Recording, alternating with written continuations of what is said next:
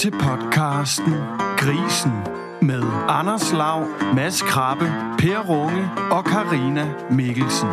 Programmet præsenteres af Vestjyllands Andel. Rigtig god fornøjelse. Goddag, Mads. Goddag, Lav. Grisen. Så er det blevet tid til episode 20, mine damer og herrer. Et lille jubilæum. det er jo Kæmpe altid jubilæum. dejligt. Yes. Kæmpe. Og øh, vi har virkelig en spændende historie i dag, men øh, ja. Vi skal jo lige tilbage til sidste uge først. Så fortæller jeg lidt om historien bagefter. Nemlig. Og øh, i sidste uge, der havde vi øh, Louise Sørensen med. Det handlede om løsgående farstier, hvor hun jo arbejder et sted, hvor de har gjort tingene lidt anderledes. Altså for det første, så har de jo lavet løsgående farstier, kan man sige. Mm-hmm. Og på den anden øh, måde, så har de indrettet det sådan lidt særligt, så man faktisk ude fra gangen kan klare det hele. Eller i hvert fald det meste, så man ikke hele tiden skal ind i stien og være. Øh, det var øh, rigtig, rigtig smart, og det er jo en ny stald, cirka fem år gammel, og øh, jævnfører noget af det, vi talte om tidligere med staldinventar, så, øh, så var der faktisk lidt småting derude, der godt kunne trænge til en justering. Øh, men det er så øh, forrige episode, vi snakkede om det. Men sidste uge, der var det altså Louise Sørensen og løsgående farstier. Yes, og det var en ejendom fra Fyns Land. Fra Fynsland, Lige præcis. nemlig. Nå, kære lytter, jeg vil lige informere jer lidt om dagens tema. Vi øh, har jo Per tilbage. Podcast Per, velkommen tilbage. øh, Per. Mange, mange tak. Har det været hårdt ude på landevejen? Ja, og jeg har savnet at sidde herinde jo. Vi har også savnet dig. Vi har savnet dig, selvfølgelig har vi det. Mm. Vi skriver jo altså episode 20, og det er ud af 48 episoder i løbet af det her år, så vi er ved at være et godt stykke derhen af. Uh, ja, det er faktisk rigtigt. Ja, det vil jeg lige Holder man pointere. jubilæum halvvejs, eller... Ah, vi kan invitere til en lille snaps eller et eller andet. Fedt. Men øh, se, i dag, der, øh, der ved jeg jo lidt om, hvad det kommer til at handle om. Det er jo sådan lidt en, øh, kan man, en historisk fortælling, vi skal igennem. Jeg ved allerede nu, det starter tilbage i 2013. Yes. Det er en ung landmand, der simpelthen i en meget, meget ung alder køber et... Øh, også i dag et stort landbrug, vil jeg faktisk sige. Men Per, jeg synes næsten, du skal have lov at, at fortælle det. Jeg vil bare lige skynde mig at sige, det her det er øh, to programmer, vi kommer til at køre med dagens gæst. Det vil sige, vi har del 1 i dag, og så i næste uge, der øh, får I den anden halvdel. Og målsætningen for i dag, det, øh, det skulle gerne være at nå frem til nuværende produktion. Altså, hvilken produktion har vi med at gøre dags dato? Og så til allersidst i programmet, der skal vi også lidt høre, i takt med, at det er en forholdsvis ung landmand, vi har besøg af, så skal vi selvfølgelig også lidt høre om de her bekymringer, hvis vi ser på de politiske vinde, altså aspekter. Mm-hmm. For eksempel CO2-afgiften. Hvis der er nogle bekymringer, Det ved man jo ikke. Det, det finder vi ud af senere. Det kan I høre mere om lige om lidt, eller mm-hmm. senere i programmet. Mm. Per, du har ordet endnu en gang. Velkommen tilbage i den varme stol. Mange tak. Og som øh, nævnt, så har vi fået en lidt yngre landmand, i hvert fald i forhold til mig. Nej, ja. en med hår på hovedet, ja. Ja, lige nøjagtigt. En del hår på det, det hovedet. kræver heller ikke så meget, nej. Så gæsten, vi har med i dag, har jeg faktisk... øh, Det er nogle gange vedholdenhed giver pote, fordi øh, jeg har spurgt ham med en par omgange, og sådan, nej, det, nah, det er han ikke Nej, det var ikke lige... Når man spørger tit nok, så lige pludselig siger folk, ja, så skal jeg nok komme. Ja, ja. Så, Vores podcast er blevet populær nok. ja, åbenbart. Jo, jo. Så. Nå, men øh, velkommen til, Kasper. Tak. Og øh, Kasper, som øh, vanen tro, så vil vi gerne have, at vores øh, gæster lige præsenterer sig selv lidt om, øh, hvem de er og sådan noget, så lytterne får lidt en fornemmelse af, hvem vi har med i studiet. Så, men velkommen til endnu en gang. Jamen, øh, tak for det. En lang historie kort, så hedder jeg jo Kasper Nej, det må du ikke her. Det skal være meget langt. Det er en podcast. Kort historie, lang. Ja, tak. Ja, venner, jeg, nu prøver jeg bare at fortælle det. Jeg, jeg, må jeg fortælle det meget langsomt? Vi kan spole okay. det ned bagefter. ja, det er så fint. Nej, jeg er 34 i dag, og øh, er gift med Sabine. Øh, vi har 3,5 barn. Det, er, det, det, det fjerde, det kommer her til september. Så er på vej der. Tillykke med det. Tillykke. så, ja, tak for det. Så det bliver skide godt, håber jeg. Det giver snart en invitation til Avlsmagasinet, det er helt sikkert. Ja, men altså indtil videre, så er det, det er prima kvalitet, der er kommet ud. Så, det er god type. bare bliv ved med det. Ja, fedt. Så um, ja, og Sabine og jeg har dannet par i 21 år siden øh, 8. klasse, så um, Oh! og i dag der driver vi, har jeg 1000 søer, sådan rundt regnet, med salg af 30 kilos gris, som der er lige nu, til nogle øh, fem danske faste aftagere. Okay. Og um, er lige så langsom ved at bevæge mig ud af selve produktionen. Jeg har en ung driftleder, som øhm, der sådan set står for produktionen. Nu har jeg været i gang i 10 år. Nu skal der ske noget andet også. Er det, når man har været i gang i 10 år, at uh, så, så er der ved at være luft til, at man selv flytter et lidt andet sted hen, eller hvad man siger? Øh, jeg tror mere, det er en beslutning om, at øh, det er så godt rundt tal. Okay. okay. Eller Altså- de fire børn derhjemme, der, der kræver noget mere tid. Jeg er også med, jeg kan godt lide mange ting. Så, øh, og passe grise er også fedt, men øh, nu har jeg ligesom gjort det, siden jeg var 13 år gammel, eller et eller andet, den duer der. Så øh, Mm. ja, det er det, der... Det var rykker lidt sig- om dig, eller Det rykker lige nu, ja. Altså, jeg tænker, at vi Fantastisk. lige skal høre lidt, uh, er du sådan, er det den sociale arv, der har gjort, at uh, idé. du uh, arbejder med grise i dag, eller er det kommet andre steder fra, eller? Ja, det er nok det er en social arv, og så lidt en tilfældighed. Mm. Øhm, jamen helt tilbage. Jeg gik på efterskole i øh, 8. 9. 9. klasse, må det have været. Og jeg skulle gå der et år mere. Øhm, jeg, havde så, jeg er jo en øh, ung fyr med krudt i røven. Så de ville sgu ikke have mig igen. Selvom du vil betale, eller Jeg hvad? havde faktisk betalt for at gå der, og så ville de fandme ikke have mig. Det er det hele.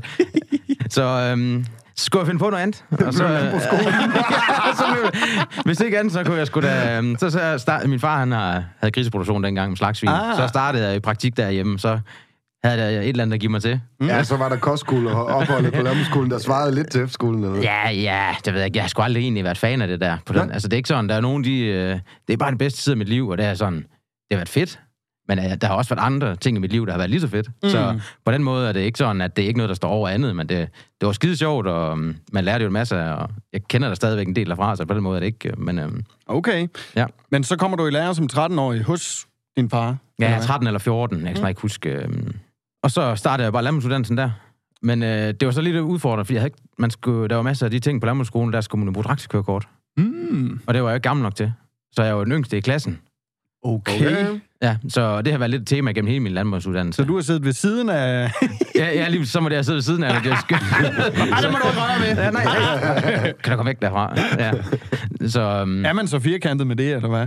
øh, jeg er lige inde på skolens grund. Ja, okay, sådan okay, rimelig... okay. Okay. Kunne jeg forestille mig. Er det, hvor har du gået på skole hen? Øh, Kjærgaard, landbrugsskole. Jamen, det, var for, det kunne jeg regne ud. Så det var derfor, jeg lige skulle have den med. Ja, ja, men de kan lige få et reklame. Yes, Ja, ja. lige genau. Fedt. Jamen altså, vi må jo hellere begynde at dykke lidt ned i den historie, vi gerne vil have ud af det her program. Og øh, jeg har oplyst, at sådan den store historie, den starter i 2013. Så øh, Kasper, kan du ikke prøve at fortælle os lidt om, hvad der er, der sker i 2013? Jamen, øh, hvis vi lige går et, et år længere tilbage, så blev jeg færdiguddannet øh, agrarøkonom i 2012 fra Ja. ja. Vejleby. Det er noget, så lige skifte om til Erhvervsakademi. Det Ja. ja. sidste år, vi gik der, så det hedder Erhvervsakademi i Aarhus. Efter det, der arbejder jeg som afdelingsleder i Farsdalen, øh, i 10 km syd for Aarhus, med løsgående farstier, for mm. ligesom at prøve det af. Og, Uh. uh, Det, det ved vi jo om. Ja, der er vi blevet meget så klogere. I spørger bare. Nej, det, det er 10 år siden, jeg kan ikke huske noget så, um, men jeg kunne godt mærke, at uh, det har altid været planen, at jeg skulle være selvstændig. Om det lige skulle være med gris, eller hvad fanden det lige skulle være, det har, det har egentlig ikke altid været så vigtigt. For mig er det mere udviklingen og Ja, processen, driften. driften Ja. af, det er det, der driver mig. Det er ikke produktion. Altså, så det er udvikling, der driver mig. Og så, um, og så bød der sig en, tilbud, så en mulighed i uh, nærområdet, tæt på, hvor jeg er opvokset, med nødlidende ejendom mm. til salg, fem adresser og Okay. 200 hektar jord. Så det blev så uh, sommerferien 13. Købte Yes. jeg fem nødlidende ejendomme, to, to små sohold og noget smågrisstald og noget slagsvindstal. Okay. Og så Okay. 200 hektar jord. Og alderen der, Jamen, jeg var 24, tænker jeg, var. Mm. det, Okay. det er ungt. Jamen, så har du også haft øh, nogle år til at spare op, jo. Eller hvad? Jamen, jeg var så snedig, øh, da jeg flyttede til Aarhus. Der, jeg havde det der princip, jeg ikke ville bo til leje, for jeg ville ikke give andre folk mine penge. Mm. Så jeg købte jeg en lejlighed. Okay. Øh, så jeg havde jo allerede der optjent en masse friværdi. Det er jo et fremragende sted, hvis man Der skal har du boet nogle gode år. Ja, ja, så, det, så Ja. på den, der havde jeg jo også vist lidt økonomisk fornuft måske. Så det er sådan lidt, hvad man går og signalerer rundt omkring. Og, mm. Jeg ved ikke, om det havde noget med det at gøre, men øh, det tænker jeg da. Alt har altid, ikke, det havde altid, det. altid lidt med det at gøre. Per, er det hver dag, du øh, støder på 24-årige øh, etablerede bønder? Ej, det er faktisk derfor, jeg har punket ham lidt for at skulle med ind i det her, fordi det er øh, en lidt... Hvad skal man sige? Det er, ikke, det er ikke så mange, der kommer i gang i landbrugsbranchen i hvert fald som 24-årige, og slet ikke med så stor en produktion fra dag i dag. Men hvor stor var produktionen fra dag et af? Ja, men det skal så siges, øh, i handel der, der er der så... Øh, min far, han havde seks ejendomme i samme område, hvor han havde øh, 550 søer. Mm. Og så købte jeg så en ejendom med 250 søer, og en ejendom med 450 søer. Og så lejede jeg alle min fars bygninger. Så, så drev jeg så de tre sohold med smågristal og slagsvin, og hvad der nu ellers lige øh, i helt, hvad det var i produktionen. Det kan jeg snart ikke huske, men øh, Der var rigeligt. det, var, det var bare fuld gas på. Yes. Og så lejede min far alt jorden, så sådan rent juridisk set, så havde vi skilt ad i markdrift og svineproduktion. Ja, du havde mm. svin, og han havde øh, plantavlen. Ja, lige præcis. Ja. Øh, til daglig, der var vi jo lidt mere... Det var jo dilemmaet, skal vi lave et uh, APS, skal vi lave et uh, IS, skal vi have personlig ejet, og så var det bare mere simpelt at lave to personlige ejet virksomheder, og så... Men til daglig, der drev vi det jo sammen. Mm. Øhm, så jeg var ikke sådan helt efter loven som øh, 24-årig, øh, uden uh, moralsk støtte nogen steder fra. så der var også lige lidt økonomisk opbakning i, at det kunne lade sig gøre med noget kaution og... Um, Mm. Ja, det kunne man næsten tænke sig til, når det er så stor en størrelse alligevel. Ja, ja, altså, det var da noget at satse at komme der på mine blå øjne, og så give mig, her har du en check. Ja, lidt friværdi fra Aarhus. Ja, lige præcis. Ja, ja, lige. Man kunne hurtigt tage en billet til Bahamas, hvis det var det, der var muligt. ja, ja, det er selvfølgelig rigtigt. Men altså, er det så... Øh, er der så et stuehus, du flytter ind, og sådan nogle ting også, eller hvad? Øh, nej, i samme ombæring, da jeg køber ejendommen, køber vi øh, mig og Sabine, eller Sabine og jeg, undskyld. ja, det er dansk lærer. Det Ja, godt ja, ja. Øh, køber vi et hus øh, 16 km fra produktions, øh, den nærmeste produktionsenhed, øh, enhed, eller man skal Altså kalde sådan hovedejendommen, eller bare en af ledene af de seks bygninger. Øh, når vi køber bare et hus i en nærliggende øh, landsby, Okay. hvor der er skole og børnehave og alle de ting, så ligesom... Jeg havde en del bekendte med børn ude i landområdet, og de brugte jo de fleste af deres vågne timer på at transportere deres børn. Mm. Og jeg kunne godt se, at jeg skulle være selvstændig mange år, når jeg så skulle have børn, og så skulle bruge mere tid på at transportere dem, end at være sammen med dem. Mm. Det var lidt fjollet. Øhm, Men du skal vel også tit ud til din gris? Jeg skulle lige så sige, man kan da ikke passe gris uden at bo der. øh, nej, men jeg, jamen, altså, jeg har jo masser af dygtige personale, der tager sig af grisene jo. Så den del, og det skal jeg kun ud en gang om dagen, men øh, afhængig af hvor mange børn man øh, ender med at få, så skal der jo køres ret meget rundt til fodbold og børnehaver og Ja, ja. håndbold. Og Ja, der det har du jo noget af et projekt foran, der kan ja, høre på det hele. Præcis, Så øh, det er godt at have sine Det forholdsregler. to Ja, men det biler. er simpelthen så skønt. Øh, Men det er jo sjovt, det her, fordi det er jo vel egentlig lidt utraditionelt. Jeg kunne forestille mig, du har, der skal nok være, have været nogle bønder, der har kommenteret, at du ikke bor på, øh, på produktionsejendommen. Jamen, altså, det, det er da ikke normalt, er det? Øh, jamen, det er det nok mere i dag.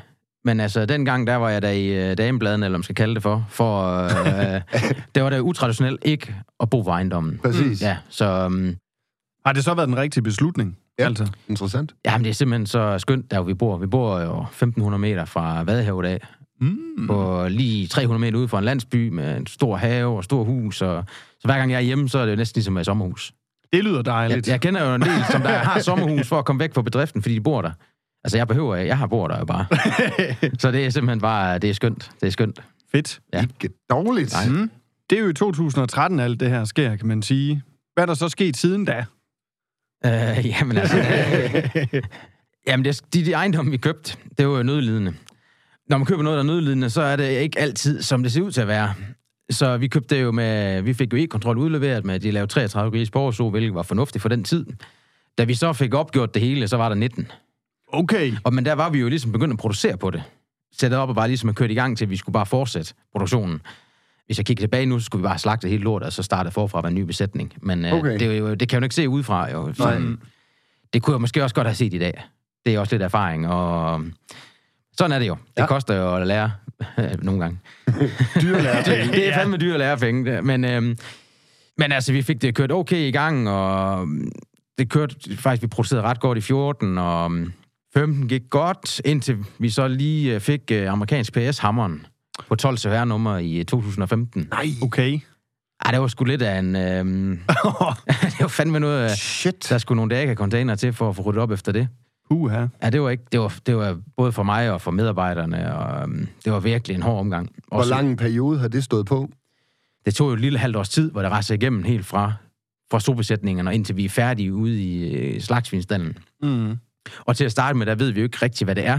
Altså, Så der er sådan en spildperiode af der er en spildperiode, hvor, hvor måske nogle af dyrene har haft det før, så har lidt antistoffer, så de reagerer ikke så hårdt på det, og så kommer det så ramt nogle helt rene dyr, hvor det bare er meget hårdere. Ja, så det er sådan, der gik lige lidt tid, hvor hvad fanden foregår der lige her? Og da vi så får ligesom kortlagt situationen, og øhm, økonomien, det, det rammer sgu lidt hårdt, når dødeligheden den stiger markant. Hvordan Så skal der saneres, eller hvad gør man?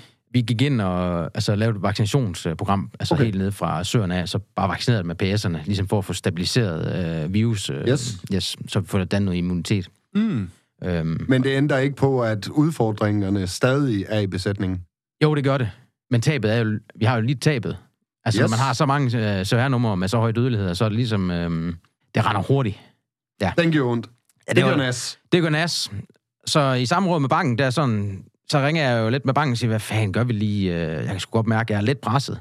Det er sgu ikke særlig sjovt at være inde i min krop lige nu. Mm. Så jeg, jamen, øh, jeg har Skjern Bank, og hun råder mig så til, øh, og min bankdame på det her tidspunkt, at øh, måske skulle lave et advice report, hvor jeg lige fik nogen ind, der ligesom havde lige lidt, mere, lidt mindre hår på hovedet, eller man siger. Synes, du kigger på Per? ja, Så nu Nej, sidder det- Per i dit uh, nej, nej, nej. Dengang havde han for meget hår på hovedet. Lige nok, der var fuld på ryg. Okay, okay. Ej, der skal vi lige se billeder bagefter.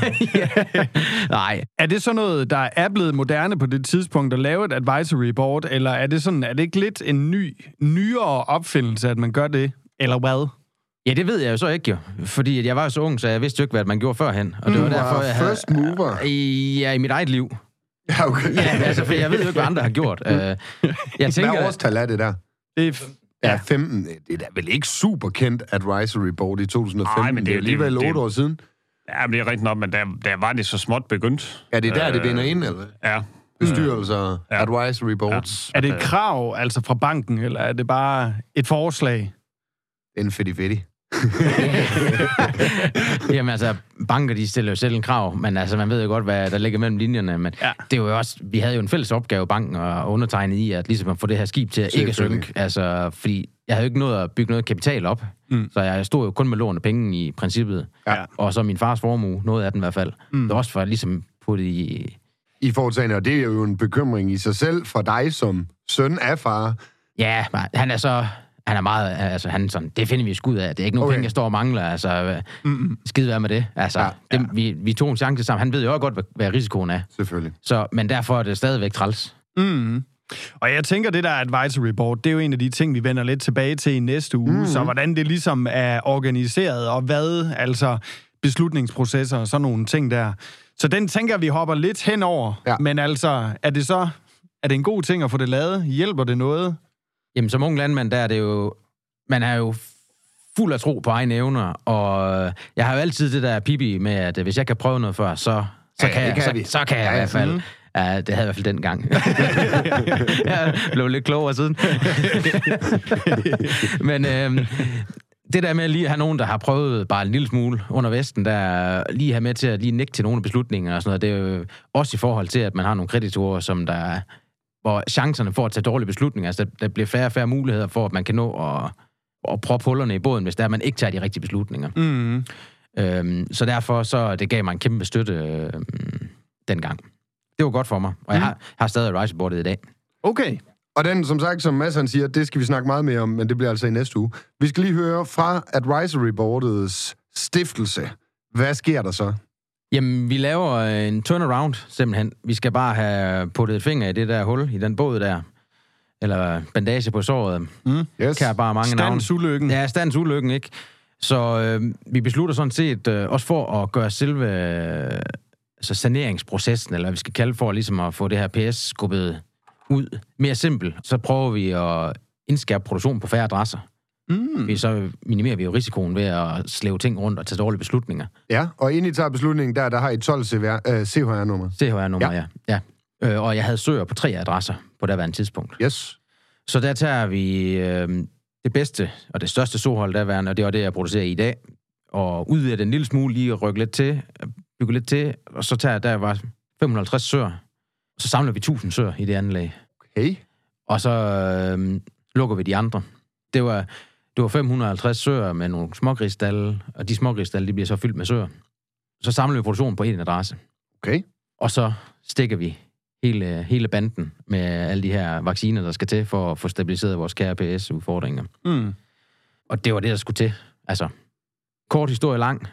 Så, øh, så, så er egentlig det er faktisk ret simpelt, øh, når man kigger på, tilbage på det. Men øh, det er igen det, når man får de rigt, dem får, når man får nogle folk ind, der kan give de rigtige svar, så er ting jo ikke så svært. Så det er jo sådan set et eller andet sted overblikket, du manglede. Altså, du skulle kunne se den der røde snor gå hele vejen ud igennem. Ja, og opgaven i at få, få medarbejderne også til at forstå den røde tråd. Fordi vi var så mange folk involveret, at det er bare én, én medarbejder, der tager den forkerte beslutning en gang, så, så går det galt. Og det var derfor, det var gået galt. Mm. Ikke? Okay. Øhm, Men 1000 søer efter stiftelsen af det her advisory board. Altså, du skærer jo sådan set besætningen ned, gør du ikke det? jo, det gør jeg. Der går du fra og til. Af 1250 til 1000 søer. Okay. Okay. Men lige præcis det emne, det her med at variere øh, antallet af dyr på din ejendom, er det ikke noget, du har arbejdet lidt med sådan hele vejen igennem? Jo, og det, det ligger nok også lidt i det der med, at øh, jeg godt kan lide forandringerne.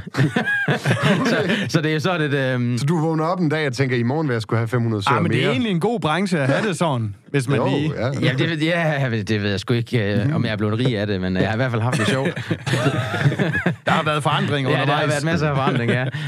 ja. Øhm, en ting er jo at kan producere og um, gøre de ting, og um, noget andet er så prøve at tilpasse den produktion, man så har, til det, den, det verden, man lever i. Mm. Øhm, nogen vil jo kalde det slingerkurs og slingerstrategi, og andre vil kalde det øhm, innovativ og øh, markedsbestemt tilpasning Ja, ja, og alle de her. yes. Mm. Men øhm, og der skal man jo ligge, det er sådan en knivsæk, hvor man ligger lige imellem. Altså, hvis man ikke er first mover, så får man aldrig forandret noget. Så det, og hvis man er for meget first mover, så, så er man bare dum. Så det, mm. Men det er sådan lige at ligge i det der gråzone mellem det der, også fordi det er en del af min personlighed, og skal skabe noget forandring. Og det har nok også været det, nu, ikke for at snakke for meget med Vejsbordet i dag, i den her uge, men uh, så det der største udgave, opfordring, eller, hedder, opgave er jo at, at, ligesom at bremse mig. Okay, okay. Ja, så, um, ja, så det, er også, det ligger der også noget i, at den slingerkurs, uh, skråstreg, fleksible produktionsform, vi har haft. Kasper, du starter med at sige, at da du overtager det i 2013, der er det ikke sådan en super ydende besætning. Øhm, så får du PS to år efter. Så tænker jeg lidt på, hvor øh, var den helt op at spille, inden du får PS'en ind, siden man ikke vælger en, at rydde hele skralderværket ud, og så får en helt ny, frisk besætning ind. Det var også op at vende, så vidt jeg husker det. Nu er det også været mange år siden. Men det er mange beslutninger siden, Per. Så det, det kan jeg ikke svare på. Nej. Øh, det, der var med, det var, det var jo ved at være kørt i stilling, og i det, vi skulle reducere såantallet, så havde vi muligheden for at slagte de værste søer. Altså de søer, Ah, som der stadigvæk hang lidt i bremsen. Og samtidig med, at der lå en anden landmand fladt ind imellem alle mine adresser, der også havde 10-15 adresser med gris, som der havde samme sundhedsstatus. Så hvis jeg begyndte at have nogle helt rene SPF-gris, så ville jeg ikke gå mere end 14 dage, så havde jeg jo hans PS ind i min sobesætning. Så var det bedre at vaccinere soholdet og vaccinere poltene ind, så vi havde stabiliseret vores virus. Så det er jo mere modstandsdygtigt, når det kommer blæsende over for naboen af. Ja, Mm. ja, Ja. plus du, du slipper af med den tunge hale af søer, der ikke præsterer ordentligt. Ja, det, altså- Det er reduktionen. Det er altid skønt at reducere søer, fordi så har man kun de gode tilbage. Det, men det er bare sådan lidt, det er lidt tisse bukser konceptet. Til sidst så har man ikke nogen jo. Du kan ikke blive ved med at Nej, nej, ligge i det- top på baggrund af slagtninger. Nej, det går ikke. Nå, men vi har vel to punkter tilbage for dagens episode. Mm. 2017 har jeg noteret her, og så dernæst skal vi selvfølgelig lige vende de politiske, Politiske show. perspektiver. 2017, hvad er det, der sker der, der er værd at snakke om? Jamen, øh, det var egentlig efteråret 16. Det er sådan standard øh, bestyrelsesmøde, mig og den gamle, lige så får en kop kaffe. Mandag morgen. ja, det, ja, jeg ved sgu ikke, hvornår det var, men øh, jeg tror, det var lyst i hvert fald. og kigge lidt på hinanden. Vi havde jo drevet jorden, øh, hvad havde vi drevet 960 hektar, tror jeg, der i en tre års tid, må det være. Ja, Mm, mm. fire år. Og det vi være lidt udfordret i, det var jo, at øh, til den produktion, vi havde, der havde vi ikke korn nok. Så vi købte korn ind. Mm. Og vi, alt foder var færdig foder, på det, det er det stadigvæk. Øhm, så vi byttede jo bare korn med foderstoffen. Mm. Og problemet var så, det korn, jeg så købte ind, som vi ikke selv havde produceret nok af, det købte jeg billigere end det, vi kunne, altså det, vi kunne producere korn Altså, til. du kunne købe ja, billigere ved Per, end du kunne købe det af din far, sådan på set. det var en tidspunkt, ja. Ja. ja. Og i årene fra to år så bagud, der, der var kornen relativt billigt. Og i det jord, vi havde i de områder, vi kommer fra, der kan vi ikke producere korn nok per hektar. Det er majs og kartoffel Yes. øh, område. Så, øhm, så vi, øh, vi sad sådan og kiggede på hinanden, så hvordan fanden tjener vi den nemmeste million, den næste nemmeste million i det her setup, vi har. Og så kunne vi jo godt regne ud, det var nok ikke at sidde hele sommeren og hele foråret på traktoren. Sammenholdt med, at jeg blev far i øh, efteråret Mm. 16, også hvor vi havde den her snak. Mm. Og jeg kunne godt se, at hvis jeg skulle øh, sidde på den traktor hele tiden, så var det jo lidt meningsløst at sætte mennesker til verden. Sådan, i hvert fald ud fra mit perspektiv. Mm. Så, øh, så vi vælger simpelthen fra 1. januar 17, der leger vi hele... Øh, Alle 960 hektar. ja, men vi ejer Ej, noget det var hele. forpakning. Noget var forpakning ved min svoger, som der havde en mælkeproduktion. og han valgte så også at lege jorden videre ud, det han ikke selv skulle bruge til hans majsproduktion og græs. Okay. Ja. Okay. Så jeg, vi lejede jorden ud 1. januar 17. og købte en, jeg købte en kæmpe stor grill.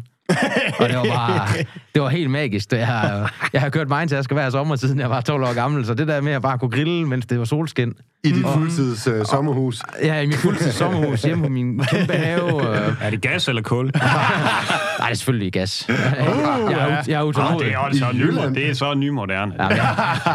I takt med, at han har krudt i røven, så Øh, det har nok meget fire brænder eller seks brænder? Skal jeg lige høre Åh, så? så lad os komme tilbage. Tiden er ved at løbe fra os her. Vi er nødt til at holde snuden i sporet. Mm. Du leger alt jorden ud. Tjente de så den her million? Fandt de den? Jamen, alt er relativt. Men, øh, jeg Og tror, hvad skulle din far lave? ja, jamen altså, min far, han blev... Øh, og det der i dag, det var han også... Der er han... Øh, han er visevært, øh, skråstreg, øh, kaospilot, øh, mm. uh. ligesom for at frigive lidt øh, tid og, til mig til at varetage de opgaver, som jeg måske burde med ledelse og administration og hvad det ellers er, ved Yes. at drive et landbrug, så, øh, så er han deres hotline til alle medarbejdere, når der er noget, der eksploderer rundt omkring. Ja. Og det Øh, sker. Det, det sker... Nogle gange mandag morgen, så, bliver, så er han helt glad, når han kommer. Der er slet ikke nogen, der ringte i weekenden. Så, så når der er en weekend, der ikke er noget, der er i stykker, så er han glad. Så det er super. Men sådan er det jo. Altså, det, mm. vi er kommet billigt til noget, og det er jo ikke nyt noget af det. Så man kan jo enten... Vi er i de rammer, vi er, og så er det jo de udfordringer, det så er i det. Mm. Så jeg tror, han trives godt i det. Det håber jeg da. Han siger, han er glad. Og han, så det er det vigtige jo. Og millionen, den leder I lidt efter endnu, eller alt var relativt, sagde du? Men alt er Jeg ved om relativt, fik det øh, hele svar. Jamen, øh, det er, der er alle politikere, der må det økonomien der. Men nu når du står bedet der, den, den, så, så tror jeg, den kommer. Uh, ja. Nej, selvfølgelig tjener vi den million, fordi det kunne vi jo bare se, det var bare differencen på det, vi lavede korn. Altså, vi kunne købe det billigere. Og når Okay. vi købte så meget korn, så det kommer ret hurtigt af sig selv, den million der. Mm. Det er jo altså noget, du har slået tit på, Per. Ja, jamen øh, det er jo altid vigtigt at sørge for, at, som uh, nettoforbruger af korn, eller hvad det nu ellers er, protein, råvarer sådan noget, at sørge for at få det købt billigst muligt ind, og kan man købe det billigere ind af nogle andre, end man selv kan producere det til, så uh, burde logikken jo sige, at så, så lad der være med at producere det selv. Mm. Det er et nemt regnestykke på en eller anden måde. Det kan så være, at det ser en lille smule anderledes ud i dag, eller hvad, tænker du? Jamen, det er klart, nu har vi lige været i en uh, periode her på halvanden år eller sådan noget, hvor uh, modargumentet kommer fra de- dem, der nu producerer det selv. De, Ja, ja. Se, hvad vi sagde, at uh, det er altid billigere at være selvforsynende og sådan noget. Og det har det også været her i en periode. Ja. Uh, men uh, hvis vi nu kigger 10 år tilbage, så, uh, så er det de færreste perioder, det har været billigere. Jamen altså, med de ord, så må vi hellere springe til det sidste spørgsmål for i dag. Nemlig. Ja, og det var fordi, vi sad jo og snakkede lidt, inden vi gik i gang med dagens mm. optagelser, og noget af det, vi to altid spørger lidt ind til, Mads, det er selvfølgelig med de politiske vinde bagved. Altså, det her landbruget er konstant i vælten, og vi er... Ja, hvis ikke vi får skæld ud, vi får i hvert fald, så får vi heller ikke ro, så er det et gult kort i stedet for. Mm. Så vi vil selvfølgelig også høre dig, Kasper, hvad du tænker er dine bekymringer, eller har du overhovedet bekymringer i forhold til sådan dels griseproduktionen, men også måske dansk landbrug generelt. Og der synes vi, det var lidt sjovt at have det med, fordi hmm, vi blev lidt overrasket. Spørgsmålet er godt, og det, det, er, det er virkelig godt spørgsmål. Nej, det er også svært at svare på. Ja, ja. Var jo det. Enig. Ja. Så lad, lad, os, lad, os, lad bare lade stå. Nej. Man kan vælge at anskue verden øh, på flere måder. Øh, man kan kigge på det som problemer og med sorte øjne, eller hvad man skal kalde for negative øjne, og man mm. kan vælge at prøve at håbe på, at der kommer nogle muligheder ved de forandringer, der kommer. Og der er nok over i den sidste kast med, at øh, jeg er ret overbevist om, at der kommer nogle muligheder med de forandringer, der sker. De fleste i landbruget går nok lige lidt i en venteposition i forhold til at lige, hvad skal der lige ske med CO2, og med de afgifter, det bliver sådan rimelig markant, men der er jo også noget i, hvis det, afgifterne kommer til at koste x antal kroner per mm. ton CO2, kan du så øh, hive x antal ton CO2 ud af luften ved at plante nogle afgrøder, eller lave nogle øh, våde arealer, så render det lige så hurtigt den anden vej. Mm. Så, så frem for, at man skal føle, at det kan være en straf, så kan det faktisk godt øh, måske øh, blive måske hovedindtægtskilden. Det ved vi ikke. Okay. Interessant. Det var alligevel sådan et øh, positivt blik på den her. Altså, er der slet ikke noget, sådan en lille bekymring derude et eller andet sted? Grise i frit fald, og... Ja. Ja. Jamen, grise til eksport har aldrig kostet mere, end de gør nu. Det er selvfølgelig rigtigt. så, så de, jeg ved ikke, hvad frit fald det er, men Nej. øh, Hvad med afsætningen, altså Vi har jo den, den store, del af Vi branchen? har en kæmpe fordel i Danmark, det er, at vi er rigtig gode til at producere. Mm. Og øh, når inputtet ind i grisen stiger i værdi, så stiger produktionsomkostningerne. Kan man få mere ud af mindre, så har man bare endnu mere, altså endnu, endnu længere foran alle vores konkurrenter rundt i verden. Så kan vi blive ved med at holde den kadence, vi har i Danmark, så er, så, så er vi et produktionsland i forhold til det. Så på den måde er jeg ikke så bekymret. Det er så lige, hvor mange grise skal vi slagte. Det er så op til Danish Crown jo, hvis de... Det bliver nødt til at være rentabelt, ligegyldigt hvor gode vi er, og hvor godt produkt vi laver. Så den slagterierne i Danmark, de, det, der er lige lidt opgave der for dem. Men øhm, Vi skal til at nå så lidt sammen, mener du? man skal passe på med at kigge, kigge isoleret på noget. I... Hold kæft, det er politikersvar. Ej, jeg er fuldstændig... Lige nu ser det sgu lidt, øh, lidt pres ud for dem. Jeg ved ikke lige helt, øh, hvad, vi lige, hvad jeg lige skal sige til det, uden at fornærme nogen. Men øh, Du er nødt til at, hvad kan man sige, holde øjne og ører åbne i hvert fald, og følge med i, hvad der sker jo. mit, øh, altså, måden, jeg lever på, det er jo, øh, det er okay at køre galt, så længe du gør det med åbne øjne. ikke? Og, altså, nogle gange så skal man jo bare køre, give den fuld gas, og, men der er også nogen, der kører med fuld gas med bind for øjnene. Mm, Og så går det altid galt. Mm. Så det er okay at lave fejl, bare man ikke laver dem igen. Så det der med, tag nogle beslutninger, vid hvorfor du gør det, og så øhm, bare afsted. Altså, fordi man får ikke skabt noget, hvis man ikke gør noget. Man får ikke skabt noget, hvis man ikke gør noget. Det bliver altså det sidste ord for dagens episode. Vi vender tilbage igen i næste uge. Du bliver siddende i den varme stol. Kære lytter, du må lige vente syv dage, så er vi tilbage igen. Der er simpelthen ikke andet for end at sige tak, fordi I lytter med.